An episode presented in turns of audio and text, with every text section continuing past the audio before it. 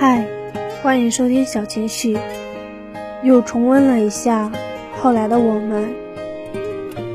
后来，我总算学会了如何去爱，可惜你早已远去，消失在人海。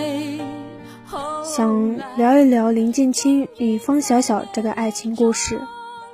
在感情的世界里。林建清一直是个没长大的男孩，直到影片的最后，才终于有了点成长。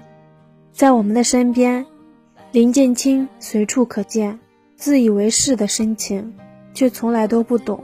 林建清和方小小是彼此相爱的，方小小懂林建清，但林建清从来不懂方小小。第一次这样觉得，是在他们开车回家过年那一次。因为林建清的打肿脸充胖子而自尊心受挫，在开车回去的路上，两人大吵。方小小说：“遇见你之后，这些就无所谓了。因为深爱这个人，所以无所谓他有没有车，无所谓他有没有房，有这个人在，他就很满足。”但林建清不懂。林建清说什么叫无所谓？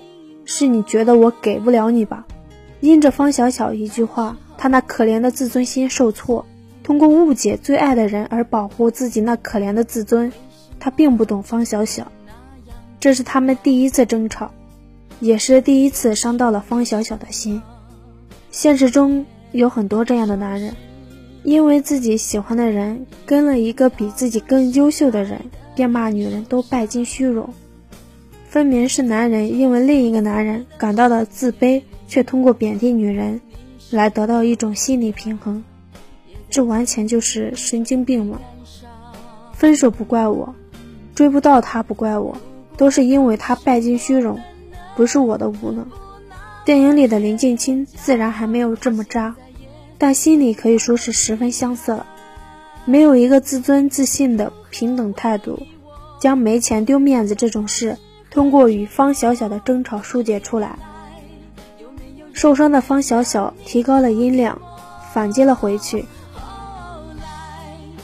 也许方小小没有林建清的学问高、学历高，但在感情里他是自信的，是平等的。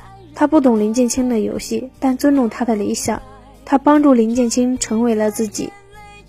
影视作品里主角总是被成就的，再加上这电影的名字，所以从一开始便能猜到。这是一个关于失去的故事，因为失去，开始懂得，但他到底还是不懂得。方小小与他分手时，林建清追到了地铁站。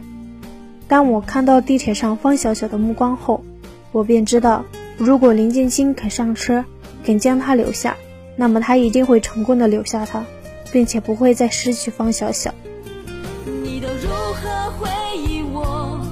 带着笑或是很沉默。这些年来，有没有人能让你不寂寞？后来，我总算学会了如何去爱，可惜你早已远去，消失在人海。当镜头转到林建清的身上，看他的目光，我便知道他不会上车。事业的不顺让他失意，让他消沉；对事业的消沉，让他对爱也消沉。他愿意在网上勾搭女网友，也不愿回过头跟身后的方小小说一句话。并非是方小小放弃了他，而是他放弃了自己。好的爱情一定是两个平等的灵魂。当有一个人产生了自卑或者自负的心情之后，当平等不复存在的时候，感情也会倾斜，直到崩塌。